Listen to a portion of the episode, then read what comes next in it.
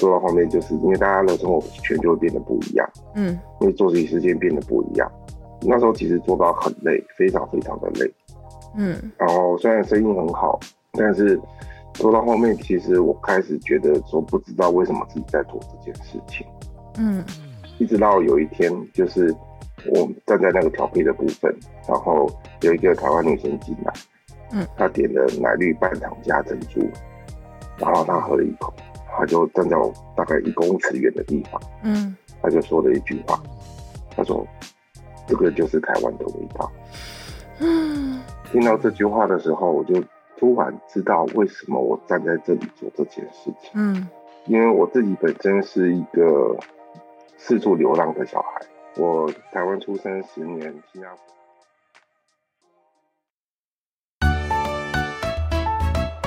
鼻孔白都是琵琶婆，在这里什么都可以说。文化学习到底等于在生活化的等于学习平淡。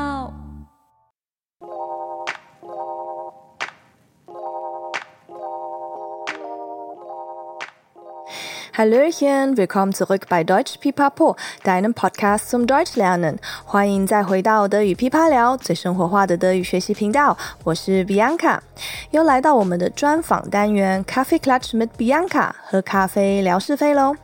以往的节目里面，我们邀请了许多在台湾的创业家，但是今天我们这位来宾有一点不太一样，我们邀请了在德国创业的台湾人，也是我一位很好的朋友 Sherman。那之前就一直很想要找他来聊聊，因为他是一个非常多故事的人。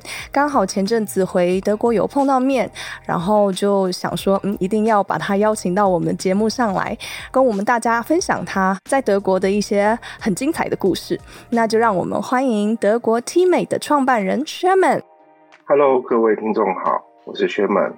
那 Sherman，我都一直觉得啊，你可能一天不止二十四 小时，对不对？你有好多好多个身份，每天都很忙，过得很充实，一定也有很多内容可以跟我们分享。但是，先跟我们简单的介绍一下你自己好吗？好，Hello，我是 Sherman，我已经在德国居住大概二十二年了。嗯，然后已经远远超过于我在就是其他国家居住的时间，是对。然后一开始来德国的时候，就是嗯做的是 IT 产业，然后后来换了很多跑道之后，在十年前开始在德国卖珍珠奶茶，嗯，然后大概六年前我们自己创立了自己的品牌 Teammate。嗯，那可以跟我们分享，就是你在德国后来自己决定要创业的一些心路历程吗？因为这个就是非常精彩的部分。毕竟大部分的人都会觉得在德国创业会是一个很困难的门槛的啦。嗯嗯，是因为我当初其实，在做珍珠奶茶之前，我其实是在待业的状态。是那段时间刚好结束，就是明年好几年一连串的职场变更。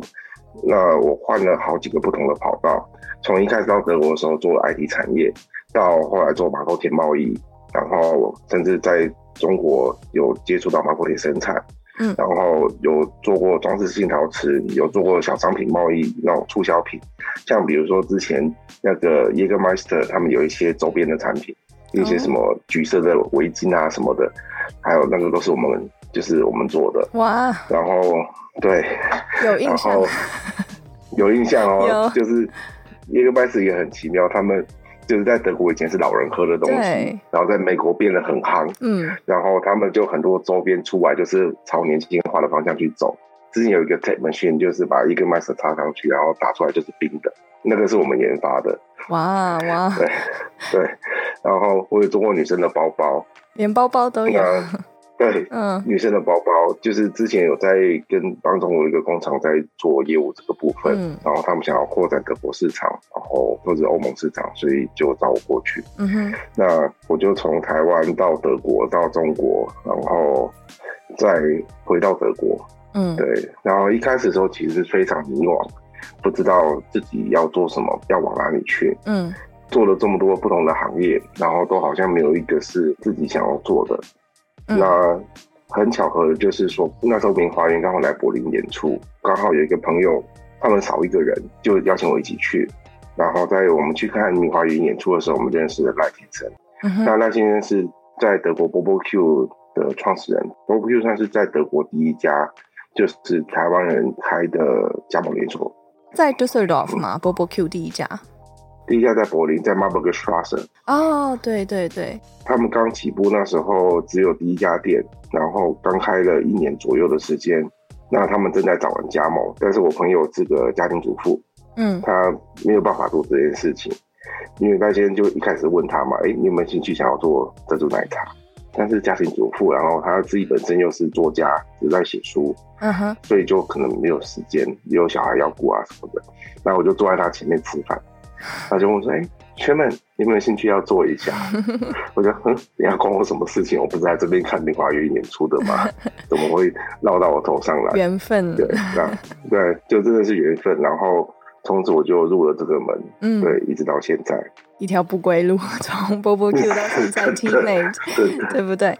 嗯，后来开始的话，嗯，毕竟好，你决定要先当加盟的一部分嘛，对不对？嗯、后来就是把 BBQ，因为你刚刚有说原本是在柏林，后来你把 BBQ 第一家店你们是设在 Düsseldorf，就是呃，我也是在 Düsseldorf 认识 Sherman 的。你可以跟我们分享一开始 BBQ 加盟的一些经验吗？还有后来怎么转成 Teammate？这个故事有点长哦。我们很多时间。那 OK 好，呃，就是第一年我们在做珍珠奶茶的时候，其实就是生意非常的好。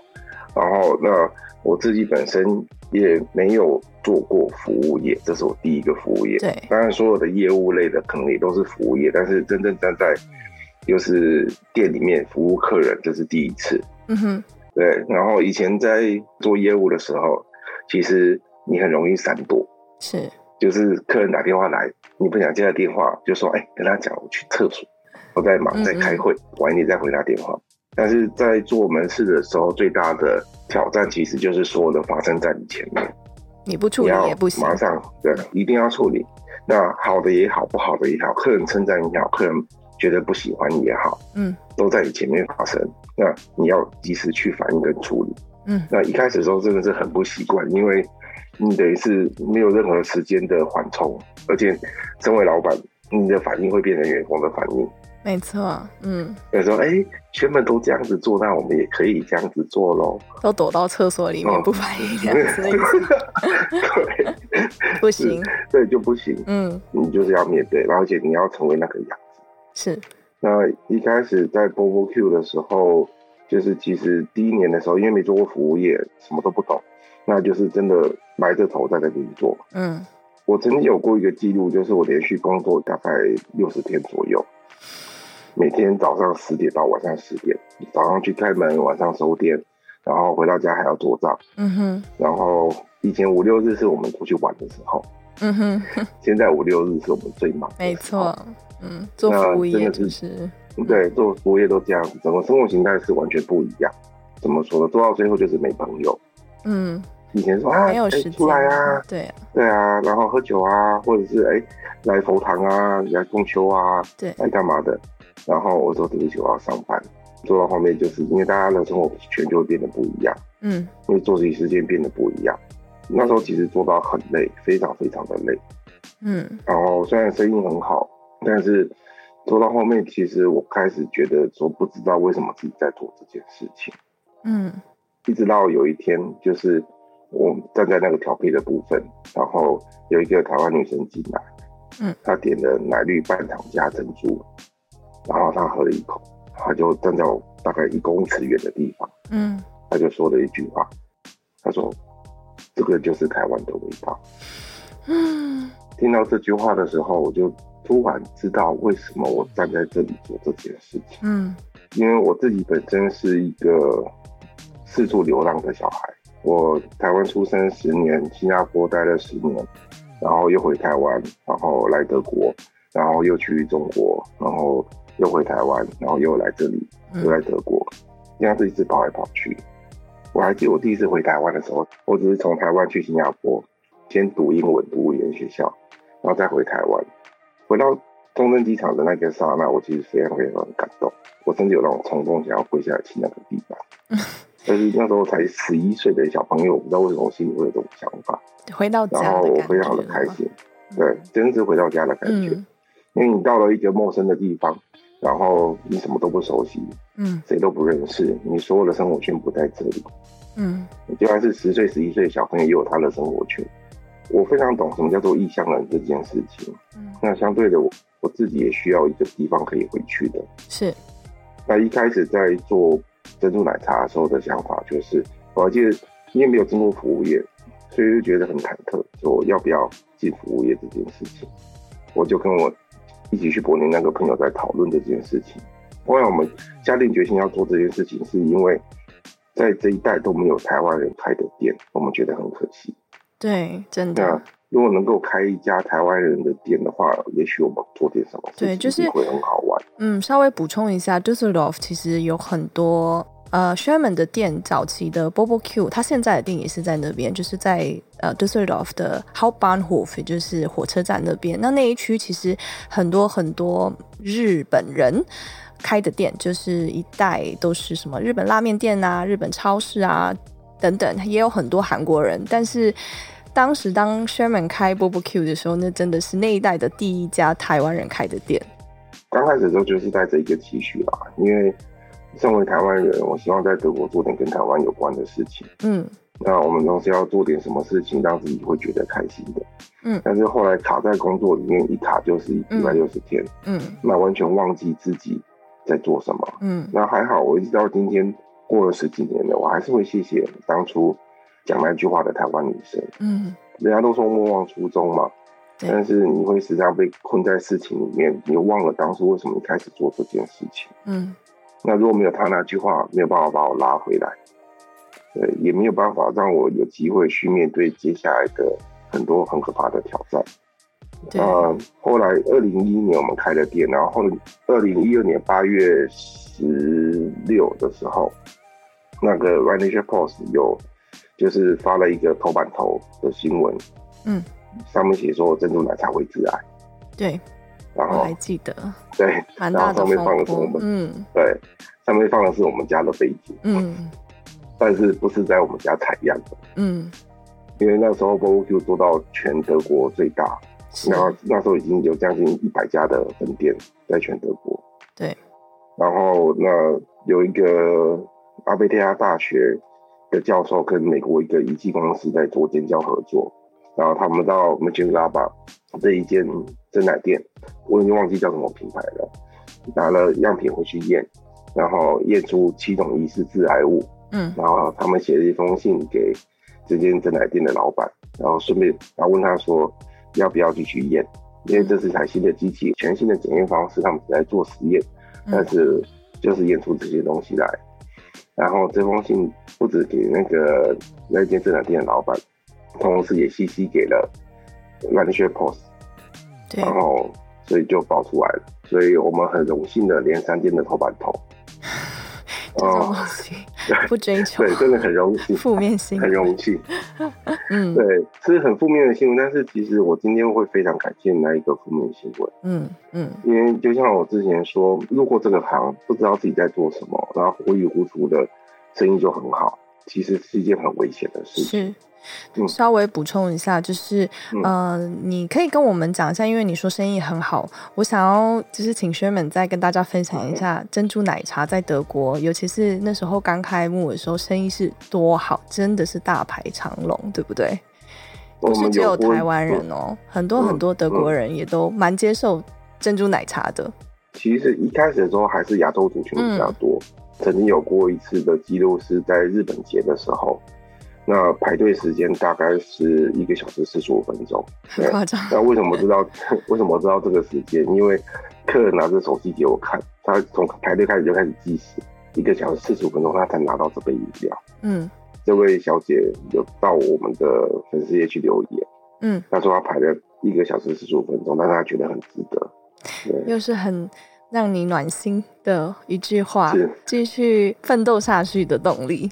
嗯，真的，真的都是靠这些点点滴滴累积起来的。是，但也是因为一开始，其实我觉得，呃，我自己也记得那时候珍珠奶茶真的是啊、一窝蜂，就很多人很多店，连那时候我记得连麦当劳都有推出自己的珍珠奶茶。就像你说的，有时候你突然爆红。是为了什么，不知道，其实是蛮危险的。然后如果你突然爆红，也就代表你的目标其实蛮大的。所以这种负面新闻，可能也是有些人会特别来找茬，或者就是盯住你嘛，所以就会觉得，嗯，我们来看看他到底为什么一夜之间会那么的爆红。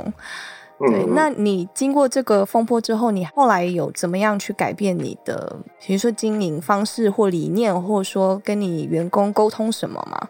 在这部分，其实，在那个时候，嗯，当然新闻出来的第一个时间点，我们就把所有的产品都拿去验，对，然后在台湾验，在德国也验，嗯，然后全部送去专业的检验机构，请他们把检验报告做出来，嗯。那三天之后，检验报告做出来了，然后没有任何的致癌物，但是同时也没有发现任何的水果成分。嗯，对。然后那时候开始，我才真的认真去研究我到底在卖什么。是，也是一个契机。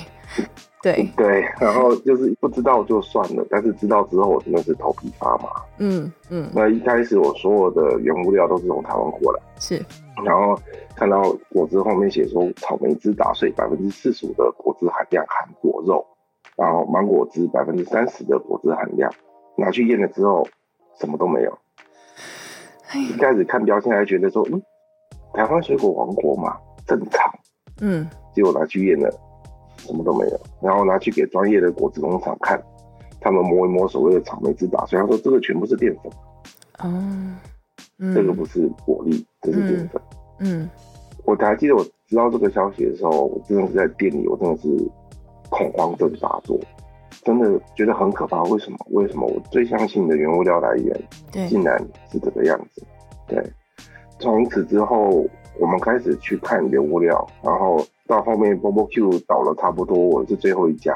嗯，那我还记得当初新闻出来之后，我们一夜之间少八成的营业额，剩两成。嗯。然后真的是哀嚎一片，然后没有人愿意听我们说话，没有人愿意听我们辩解。然后所有店都关的差不多，就是大部分都关了，一直直到今日，还是会有德国小朋友跑来问我说：“哎，这个东西不是有毒吗？”嗯嗯，那这个东西不是致癌吗？那以前是老师带小朋友来排队，后面变成老师站在门口阻止小朋友进来。对。然后还有德国老爷爷老奶奶跑来店里骂店员，说：“你为什么卖有毒的东西给我们？”嗯嗯。但是还好，经历过这些事情，让我们有机会去看我们的物料的时候，那我运气也很好。后来遇到了在德国这边生产果汁的厂家，他愿意帮我们生产果汁。嗯哼，我还记得那时候我去拜访他们工厂的时候，他们就是挑出来的果汁，他们就寄样品到我们店里让我们来试。之后我在我去拜访他们厂家，然后因为试出来的样品就是。你知道天然的跟化学就是差那么一点点，嗯，我那时候劣根性不改，你们可不可以加一点点？因为真的差一点点，嗯，然后那个老板直接瞪了我一眼，说他们做一百多年的果汁了，从来不加这些有的没有的东西，我 当家只能道歉。然后，但是同时我也知道，说我找到真正适合我们的合作伙伴，是，对，然后所以从 T 面开始，BBQ 最后把品牌收回去，大哥跟我说他。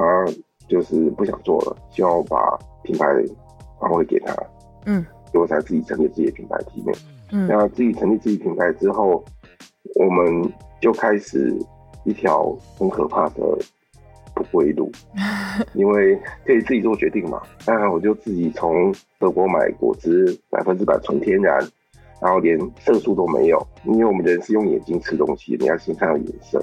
对，然后我还记得那时候比亚卡来我店里，我给他试荔枝汁，我说：“哎、欸，那个荔枝是带壳的味道哦。”然后比亚卡喝了一口说：“嗯，好。”嗯，对，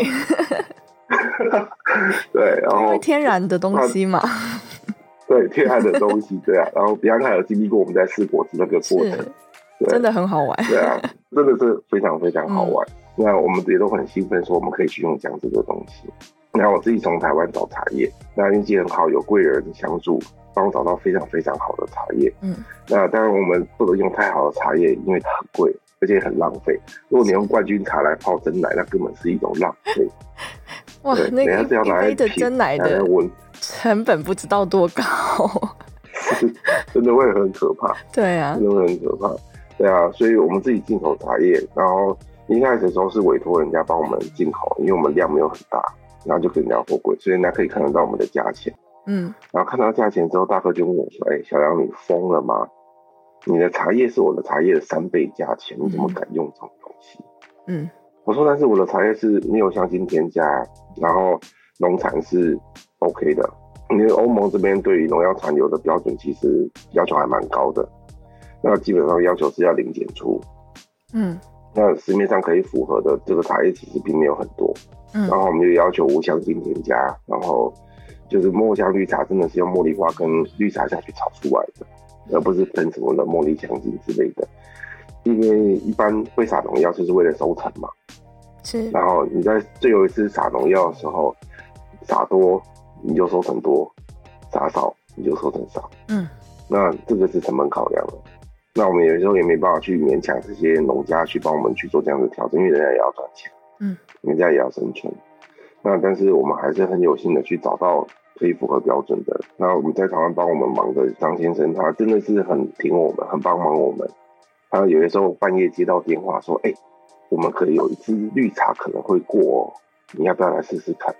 嗯，开了好几个小时车就冲过去，就是为了要试那个茶叶。对，然后因为我们家小业小。买不了太大的量，那我们在台湾的 partner 张先生，他就会帮我们先做囤货的动作。嗯，对，就是非常非常支持，我们也很感谢一路上真的遇到非常非常多的贵人。对，那我们可以自己自主做决定，自己的品牌。那我们再也不用什么芋香粉，我们用真正的芋头来做芋香奶茶。嗯，然后我们也不用什么抹茶拿铁粉。哦，我们用真正的抹茶，我们用日本的有机抹茶来做。然后人家看到说：“ 哎、欸，你疯了吧？”嗯，我自己也有一点傻眼，因为我有点 这次去 Düsseldorf 的时候，然后他们是真的在那边打抹茶，真的手工打刷刷 刷手工刷刷，对对对，打那个泡泡出来，嗯，很讲究，非常非常坚持。是、嗯、是啊，我自己很骄傲这件事情。然后，但是相对的，我们也要去，就是我其实。很傻的，都没有在考虑成本这件事情。所以我一直觉得说，第一个我们出来到海外，然后我扛着台湾的招牌在做事情，嗯，那我不能够丢这个人。尤其是我们很多的小朋友，像我们现在开业十一年了，很多小朋友其实喝着我们家饮料长大的。是啊，前一阵子 就是我们有一个新的员工，一个女生，然后就是亚裔背景，但是在德国出生长大，只会讲广东话跟德文。还有英文，嗯，他刚好的卡手的培训就是我做的，对，我就跟他讲一下，啊，我们很多客人是喝这么家饮料长大，然后这样这样这样这样，然后他就举手，他说他也是，他从十二岁开始在我们店里喝，喝到现在十八岁来上班，哇，啊，嗯，没有，但是我心里就碎了，你知道吗？没有，不是，但是我心里就碎了，你知道吗？为什么？就是，天哪，原来我已经是大叔了，哎呀。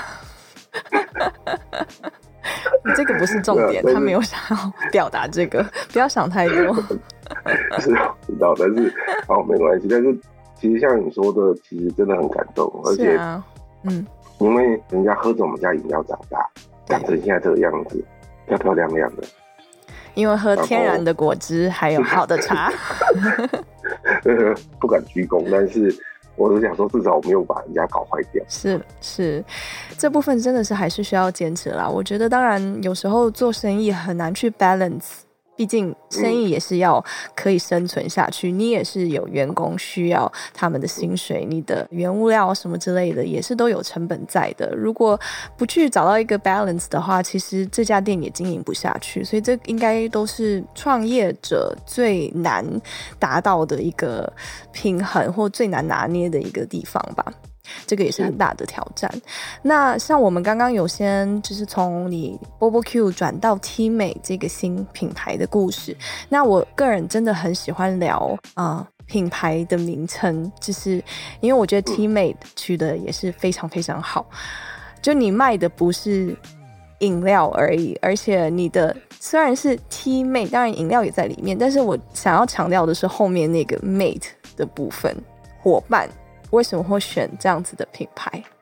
嗯，这个品牌名称是我们当初一个员工飞利浦他帮我们取的。对。那我们当初是想破头，就是哎，就是 BoboQ 不让我们继续用了，那我们要换名字，那我们要叫什么名字？嗯。然后有一天飞利浦就经历了这个名字，我们想想，哎、嗯，真的很符合我们在做事情的调性。对，对，我们也我们不是在卖手摇椅，我们在卖的是一个文化。没错，在卖的是一个茶饮文化，我们在卖的是一个台湾文化。嗯，那我们在卖的是一个奉茶的文化。嗯，有一句老话叫做“老吾老以及人之老，幼吾幼以及人之幼”。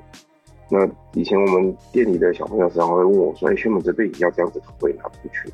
嗯，我就问他说：“如果你是客人，你拿到这杯饮料会开心吗？”嗯，他说不会，那你就不要拿出去。那我们自己也都是客人，我们自己也都在四处有在做消费的动作。对，那我们知道说什么样的服务会让我们开心，什么样的东西会让我们开心。嗯哼，如果这不是符合你对你自己的需求的时候，那请你不要给客人。嗯，对，店里的标准就这一个。嗯，那但是每个人都有自己的标准，没有错。但是店里标准只可以有这个。你自己私底下做饮料，你高兴怎么样做就怎么样做。但是我们给客人的东西味道要一样。客人大老远跑来，客人排队喝我们的饮料，买我们的饮料，那是因为他有所期许。那我们需要去满足客人这个期许。嗯，那我们同时要展现的还有文化这件事情。嗯，我们物料都用成这个样子了，那服务不能够差，嗯，但是服务这个东西是不能够要求的。嗯，不过这个东西我们只能够做给他们看，是因为员工要打从内心愿意这样子做，其实客人也才感得到那一份温暖。对，嗯，所以老板要。那叫什么？以身作则吗？没有没有没有没有，我要跟他们学习哦。他们真的教会了我非常非常多东西。嗯嗯嗯，店里从以前到现在，我们大概有，我想一百五十人有。在我们店里上过班的人，对，而且一开始 Teammate 他的也是有转变啦，因为我也很多年没有回去德国，然后一开始 BoboQ 其实大部分在里面，我进去 BoboQ 之后就不需要讲德文了，大家都讲中文，就是大部分都是好像都是台湾人，尤其很多留学生，BoboQ 也是当时留学生很喜欢去打工度假的一个地方。就是 working holiday，因为可以不用讲那么多的德文，而且又可以认识更多台湾人在那边。对，但是后面的 team 就有不太一样。就这一次我去 Dusseldorf，嗯，就前几个月去的时候，发现其实你在里面，你整个 team 的呃更国际化了，就不是只有台湾人，还有各地来的其他的 mates，对不对？其他的伙伴们，嗯。嗯我们一开始刚开店的时候，只用台湾人，嗯，而且是在业界是出了名只用台湾人。那很多就是其他的中国、马来西亚，然后新加坡的华人来应征，直接都被我们打枪。他说：“对不起，我们只用台湾人。”嗯，然后所以大家也知道说，啊，不用来丢履历了，不用其他人的。但是这部分我可以打个岔吗？嗯、就是只用台湾人是当时因为你是加盟。的时候，他们这样子的规定，还是你自己本来就想要，就是创造一个台湾人的地方那样子，在就是、欸、个人偏好。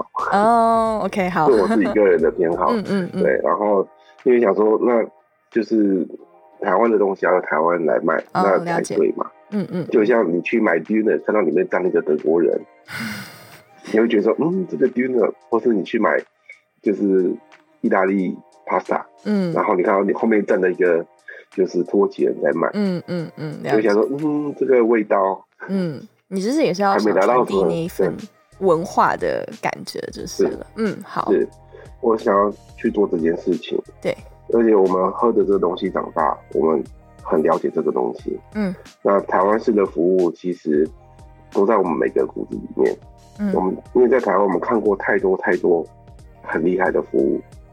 很亲切的服务，很贴心的服务。嗯，那我们其实已经被教育的很好了。对，所以一开始我就是采取这个方式。然后，那但是同样的，我们出了名的也是德文不好。你真的总是感觉像在台湾一样，但是你在台湾讲德文也是不会通嘛。那同样的，你来你来那时候的 BoboQ，然后讲德文也是不会通。嗯。想要一瞬间回台湾就进去 BoboQ 就好了，当时是这样子。对，对那个时代的 BoboQ，对，是啊。但是后来因为我们一开始的时候，我们店里有一半是学音乐、学舞蹈的学生，对，然后学音乐、学舞蹈学生，他们本身德文就不好，嗯，然后那他们因为德文不好，所以找打工的时候，在那个十几年前那个时代，就是像比如说我们有一个男生，他来我们店里之前，他学舞蹈的，嗯，然后他来我们店里之前，他是也在餐厅里面就是打工，嗯哼，然后但是因为德文不会，英文也不好，那没办法接待客人，只能在厨房里面洗碗，嗯。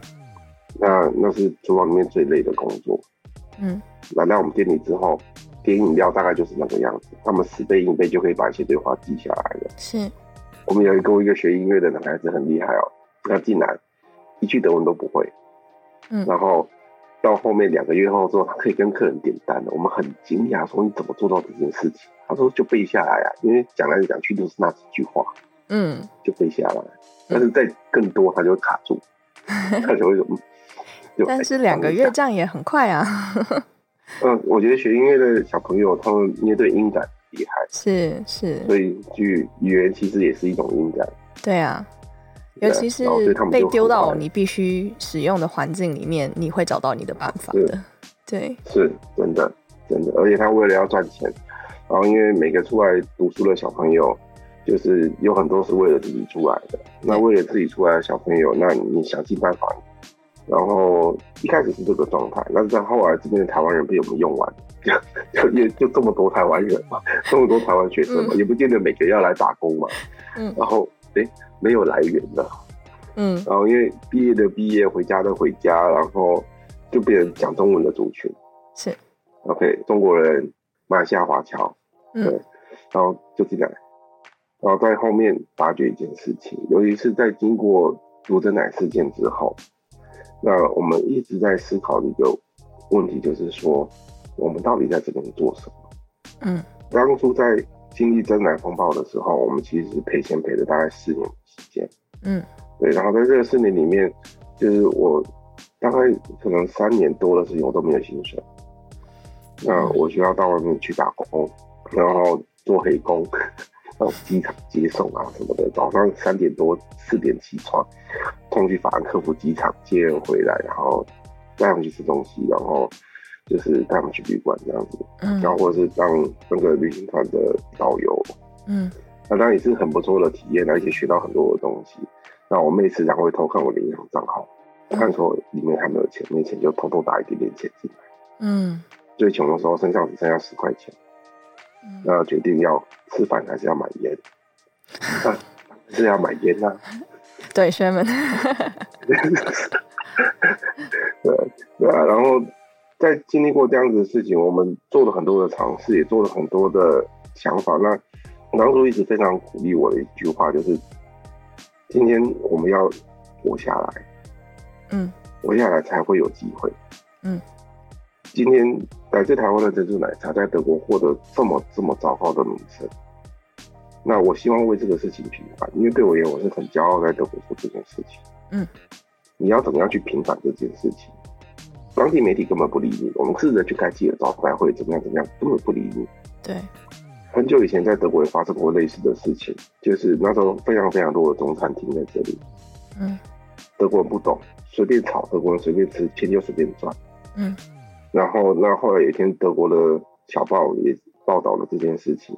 有人去中餐厅拍他们厨房，嗯，然后说中餐厅的厨房很脏很乱，而且完全没有任何卫生规范，嗯，里面用的肉都是狗肉，嗯，然后第四届也是一面倒，是，然后大家都在骂。后来是中餐厅老板们集合起来去示威游行，嗯，然后他们只问了媒体一句话，他问了媒体。哎，你们德国哪有那么多狗让我们杀？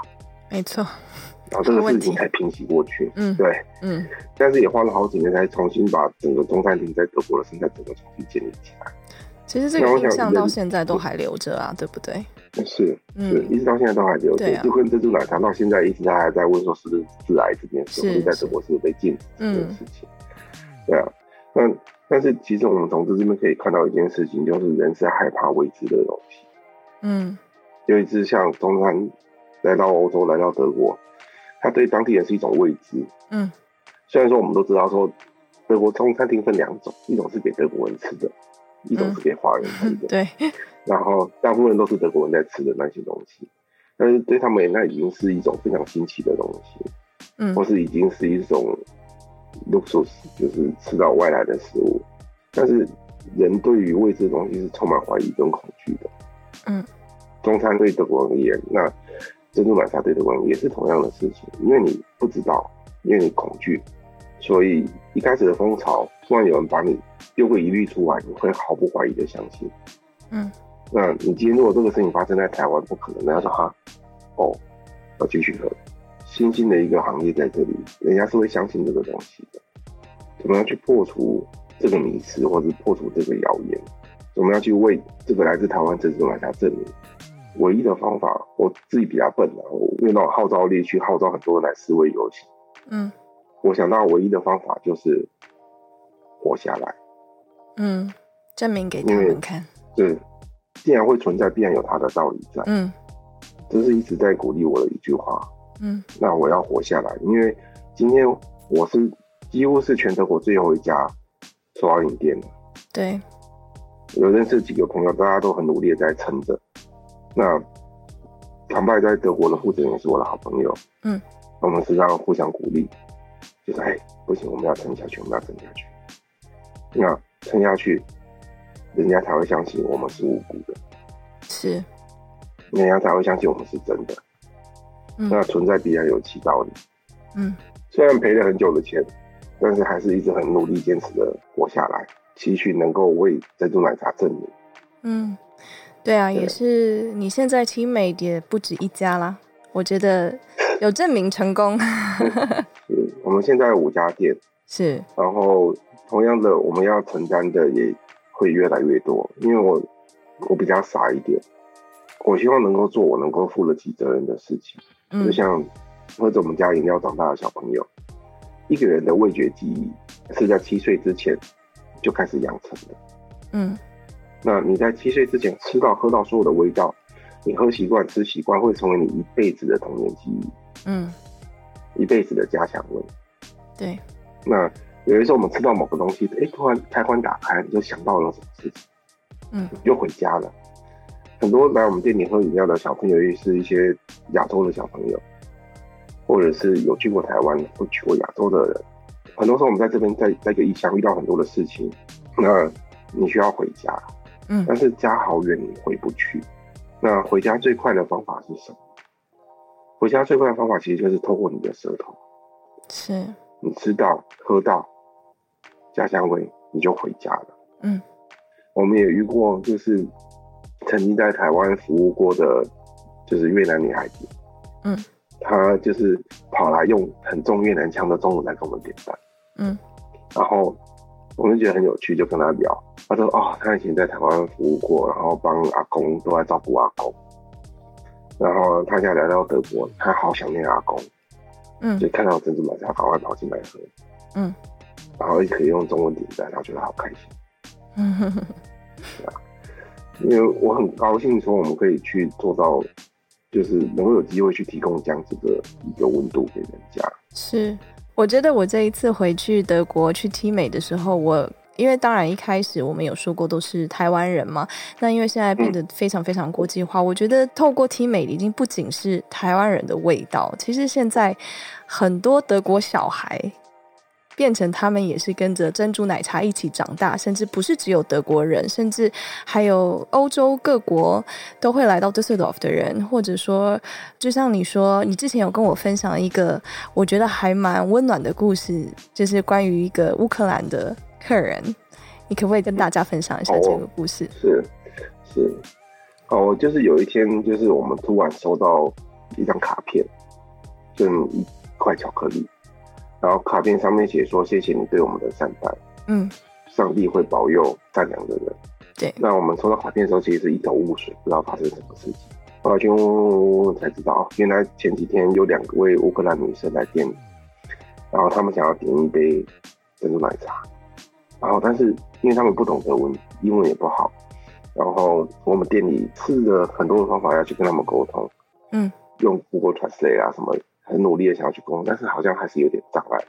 后来我们当当天在 Kassel 担任点单的伙伴，他突然发觉，哎、欸，他们两位会讲俄罗斯话，嗯，然后他就开始用俄罗斯文帮他们点单，而且很成功，给他们所需要的东西，嗯，然后后来我们才知道，说店里那位伙伴他有俄罗斯背景，他会讲俄罗斯文，对，所以这两位乌克兰女生才会就是写了卡片，然后带了巧克力给我们，嗯，呃，这个让我非常非常的感动。真的，我特地到店里去谢谢这位伙伴。嗯，对，尤其是在现在就是俄罗斯跟乌克兰之间有冲突的状态下，那能够在我店里看到这样子的情景发生，让我真的是非常的感谢。我觉得也可以感受到 Teammate 就是啊 Sherman 创业的初衷在这里面，真的不是只有珍珠奶茶，而是除了台湾各个文化以外，还有一个台湾很重要的人情味。其实。就是在你的店里面发生，不管是你跟你的伙伴们，就是你的员工们一起给客人的温度也好，或是客人们回馈给你们的温度也好，这真的是，哎哎，感觉好想要来一杯 Teammate 的茶。真的很谢谢 Sherman 在这一段跟我们分享那么多的创业的呃历程，还有你的经验，尤其是很温暖、很暖心的故事。那后面来一个小总结，就是如果有人现在问你说他想要去德国创业的话，你会给他什么样子的建议，或者说心态上啊，或者在准备上，你觉得必备什么，在这边才可以生存下去？其实我觉得怎么样都可以生存下来，嗯，还不少大哥大姐一句德文都不会，是，然后在这边事业也做很大，然后也生存的很好。但是我觉得创业其实不管到哪个国家，其实我想应该都差不多，就是你要先清楚知道自己要做什么，嗯，起心动念跟行为不能差太远，嗯，要不然很容易走中。很多人都觉得说，就是可能到国外创业或者怎么样是很困难的一件事情。其实就像是，比如说，嗯，你想要去巴黎玩，对，怎么样你都会想办法去，嗯，怎么样都会想办法把攻略做出来，机票怎么样就会找到你觉得最适合的价钱，住宿你怎么样就是会找到你觉得最适合的住宿，嗯，创业这件事情就是回到自己本心，嗯，一开始你为什么做这件事情？你的起心动念是什么？嗯，德国法规很多没有错。然后，但是你想要去在这边生活，那你就要去学习相对应的能力。嗯，是。你也要付出相对应的代价，权利跟义务是相对的。嗯，你想要有德国的薪水，那你就要符合德国当地的法规跟期许。没错。对。谢谢 Sherman 的分享，这集的内容真的非常精彩。那 Sherman 还有很多的故事还要跟我们分享，这部分我们就留到下一集。下一集 Sherman 要跟我们分享他另外一个身份——侨团的志工，以及他参与过各式的台德文化交流。那先预告一下，下一集真的很精彩，大家不要错过哦。当然，大家可以先去追踪 Teammate 的 IG 或 Facebook，或是在德国的听友们也可以走进去喝一杯，感受充满台湾味与人情味的手摇饮料哦。然后还有我们的节目惯例座右铭，也先留在下一集再跟大家分享。那就让我们再谢谢 Sherman，谢谢 Bianca。